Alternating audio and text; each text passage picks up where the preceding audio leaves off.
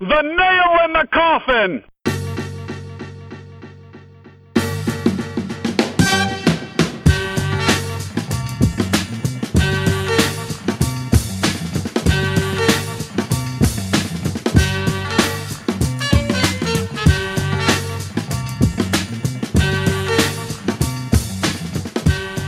Welcome to The Nail in the Coffin. I'm Tom Valentino. Got a fun episode for you today. On Wednesday night, All Elite Wrestling is going to bring its weekly show Dynamite to the Wolstein Center at Cleveland State. And to get us ready, I tracked down AEW wrestler Christopher Daniels, who has been in the wrestling business since the early 90s. He has worked for a lot of promotions over the years, from WWE to TNA to Ring of Honor and more. Last year, he was among the first people to sign with AEW. We had a chance to talk about him making that decision, as well as AEW's first four months on TNT with Dynamite, and uh, how their whole roster came together. A lot of good stuff in this one. I enjoyed it a lot. Let's get to it. Without further ado, here's Christopher Daniels. All right, Christopher Daniels, AEW officially launched in January of last year. I believe you were one of the company's first signees, and I'm curious, how did this go down? Who recruited you? What was their pitch? And uh, what convinced you that this was something that you wanted to be part of from day one? Um, well, the guys that pitched me were Matt and Nick Jackson, and uh, Matt and Nick have been friends of mine uh, for a very long time, and we had spent the previous four years together in uh, Ring of Honor, and um, and honestly, like I had seen the rise of the Young Bucks in uh, professional wrestling over the last you know five years, and um, really the pitch was simple. It was a matter of hey, do you want to have fun with us? And that was it, man. I I, I figured. Um, you know, this was an opportunity to build something from the ground up. And I felt that they had basically the golden touch. Like anything that they had sort of put their hands on or, or had put their mind to had had sort of come true and been successful. And I felt like this was an opportunity to be part of something special from from day one. And uh, and that was it, man. And and uh, the same goes with Frankie Kazarian and Scorpio Sky. You know, the three of us didn't really have a, a whole lot of uh, of uh, you know deep thought about it. It was literally just, yeah, we got we got to do this we got to we got to get in on this and and and see where it takes us. And this first year has been uh, a wild ride, an incredible ride, and, and here we are today. Yeah, I was going to ask, were you and Kazarian and Scorpio Sky, were you guys kind of a package deal, or did you guys all kind of decide individually that you wanted to sign with AEW? Um, we we decided individually, but I mean, it, it wasn't a hard decision. There, you know, it like I said, it was an opportunity to do something fresh. It was an opportunity to be part of something from the ground up. And we all, uh, you know, like I said, I, I I'd seen it. I'd seen what the Young Bucks had done in the past five years, and and so have they. They've seen, uh, you know, and, and sharing a locker room with them and being in on shows with them where you know they're the hottest thing on the show and, and just hearing the reactions and seeing the lines i knew that they had the the crowd support that they needed to sort of get this thing rolling and and I feel like Scorpio and Frankie felt the same way. So it wasn't a it there wasn't a lot of like cons on the list. Uh, you know, when we when we wrote down the pros and cons of what was going on, uh, you know, it, it was a lot of pros and not very many cons. So I think it was an easy decision for all three of us. So you talked about this first year being a wild ride. Dynamite on TNT on Wednesday nights uh, started in October. Uh, I could tell you, I've watched every episode. It's been a lot of fun. It's become appointment viewing for me. I'm kind of curious what the mood is within the locker room um, from when you signed back last January uh, to where you are now. Is this what the show has become and, and what we see every day and what we're going to see here in Cleveland on Wednesday night? Is this what you guys had envisioned, or has this kind of morphed into something even different from there? Um, what are your thoughts? No, it, it actually is the show that we we sort of planned on sending out there. Um, you know, we had a lot of guys that, uh, you know, some of us have had television experience before, but there's a lot of fresh faces, a lot of people that hadn't really worked on national television before. And so it's just a matter of really introducing those fresh faces and, and those new names to a wrestling fan base that was primed to see something different. And I think that's that's the key is Um, you know, just being different from what people are normally used to for uh, their professional wrestling. And uh, I think that's been our our hook. I think that's been what what's brought people to see us on Wednesday nights, and that's what we're we're promising every week is just something different, man. And and uh, the one thing that the Bucks have always been famous for is is that party atmosphere, that have a good time feeling about their shows, and I think that's one of the things that we we strive for uh, every Wednesday for Dynamite is everybody just come and have fun and enjoy enjoy professional wrestling. I mean, that's what we do um, for our li- our livelihoods. We enjoy professional wrestling, and luckily we get paid to do it. And if you sort of join this this ride with us, we hope that you enjoy it as well. So I'm I'm glad you brought up the roster and just kind of the diverse experience that you have. There are uh, some folks that you know are uh, have had long runs in WWE, like a Chris Jericho, Jon Moxley, Cody, and Dustin Rhodes. Um, you've got some people who you know really made a huge name for themselves in Japan, like Kenny Omega. Then you got these younger wrestlers who clearly have the goods, but are really just getting started in their careers like an MJF or a Darby Allin, uh, Sammy Guevara, and then on the women's side, like a Britt Baker or a Kris Statlander. Putting this roster together, was that by design to try to, you know, mix in that, you know, wide range of talent and, and backgrounds? Um, was that a conscious decision on AEW's part? Yeah, but I mean, honestly, it really was a matter of like uh, the people that spoke for each one of those uh, athletes that you mentioned. It was a matter of like, hey, I like this person's work. What can we do to bring this person into AEW? And and some of it was, hey, I, no one no one knows who this is. Let's make let's change that. And some of it was, I'd love to work with this person in the future. How do we get them on board?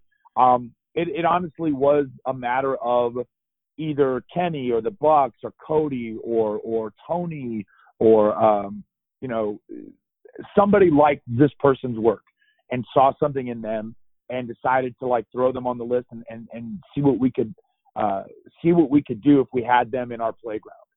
And and like you said, guys like Sammy and Darby and, and Kip Sabian, like these guys have all uh, they've either already had or are getting opportunities to show the world that that they belong on a national stage and um and are working with some of the top guys, you know, I mean, you know, even like for example, like Kip Sabian wrestling Cody, uh, that's probably one of the biggest matches in his career uh, this this coming Wednesday in Cleveland.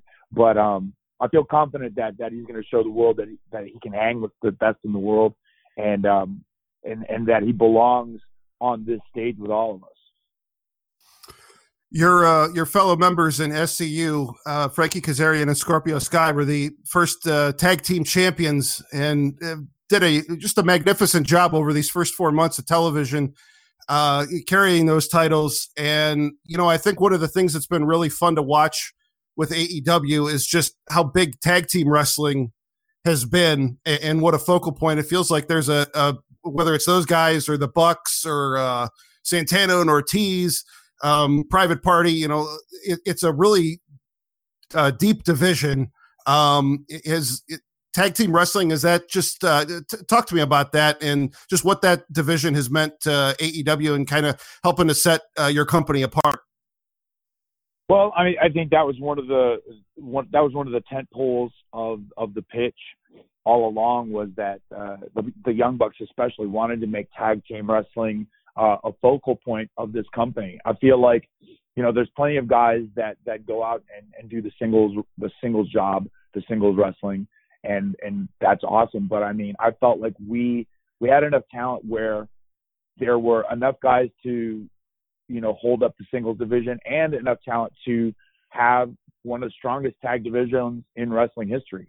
And I mean, like you said, you you name the Young Bucks, you name SCU, you name uh, Private Party, the Dark Order, uh, Best Friends, uh, the Lucha Brothers. I mean, you, you go you go up and down the list, and it's just top guys uh, in the tag division from the bottom to the top.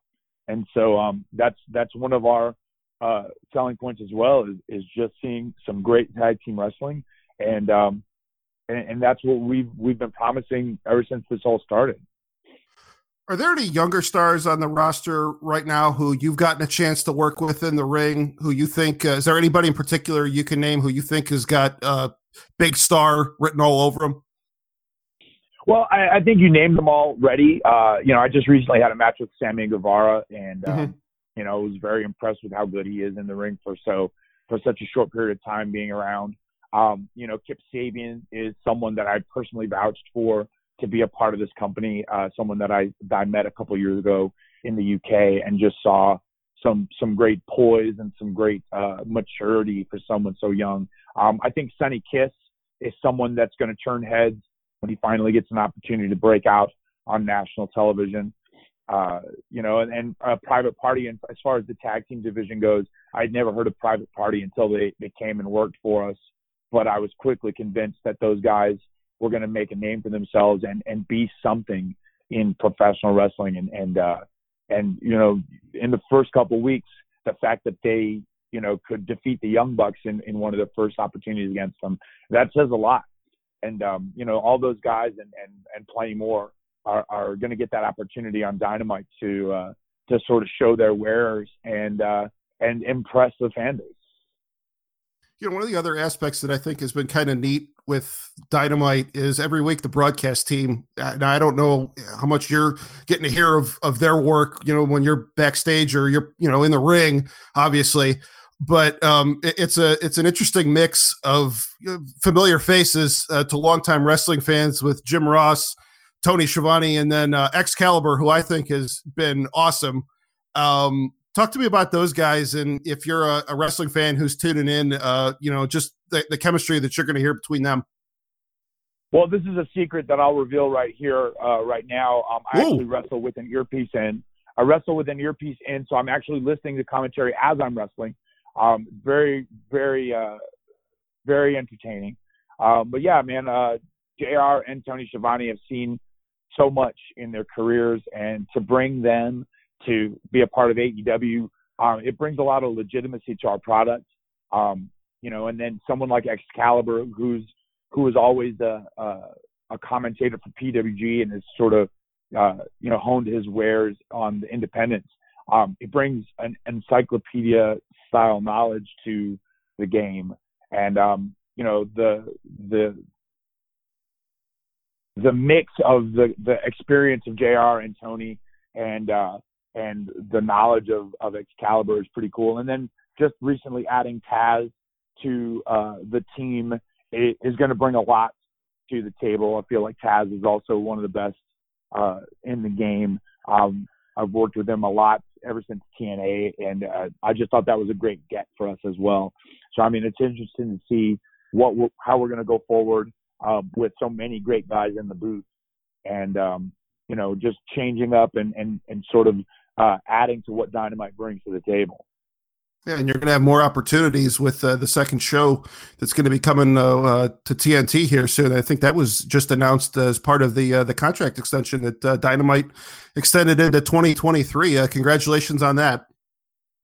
Yeah, it's amazing to think that it, it, it, took us less than 15 weeks to sort of convince TNT that this was something that they could, you know, count on and depend upon for their their schedule and uh, uh, what a show of support that they gave us by uh, extending the contract to 2023.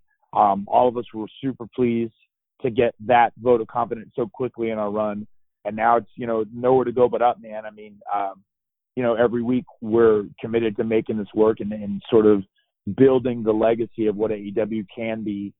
And um, I, I think we said it from the very beginning, man. Like we were going to change the world, and and the wrestling world of 2020 is is completely different than the end of 2018. I mean, you look at the changes just in the fact that uh, you know Wednesday nights have become uh, a destination for for wrestling fans to get on television and and watch some great wrestling.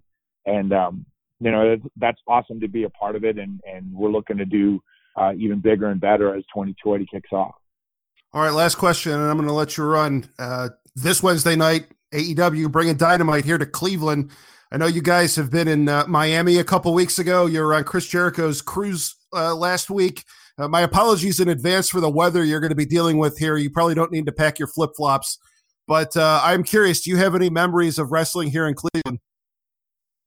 Um, I had some great experiences there uh, for Ring of Honor. Um, I, am sure that uh, TNA had a chance to roll through Cleveland back in the past. But I've always known that Cleveland was full of, of wrestling fans. And I'm sure once we get there on Wednesday, uh, it's going to be no different. Just excited wrestling fans that want to see great professional wrestling. And luckily, I happen to know of a company that has it, and uh, it's us. So, I mean, AEW Dynamite this Wednesday in Cleveland. Well, I will be uh, in the stands at the Wolstein Center. I am looking forward to it. Christopher Daniels, thank you so much for taking the time. Has been a lot of fun, man. Yeah, man. Thanks very much. I appreciate it. And thanks to the fans who are listening. Um, you know, we wouldn't be where we are without the support of the fan base, and uh, we appreciate it. All right, there you go. Christopher Daniels of All Elite Wrestling. AEW will have Dynamite at the Wolstein Center this week. Tickets are available on the Wolstein Center website or you can always watch on TNT. And if you're interested in learning more about AEW, I wrote a story for the News Herald that should be up by lunchtime on Tuesday. We'll have a link to that on our Twitter account at The Nail Podcast, as well as our Facebook page, facebook.com slash The Nail Podcast.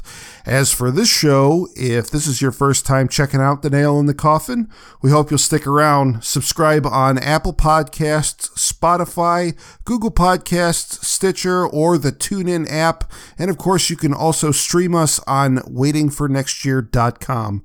Our thanks again to Christopher Daniels and All Elite Wrestling. I'm Tom Valentino. This has been The Nail in the Coffin, and we will talk to you again soon.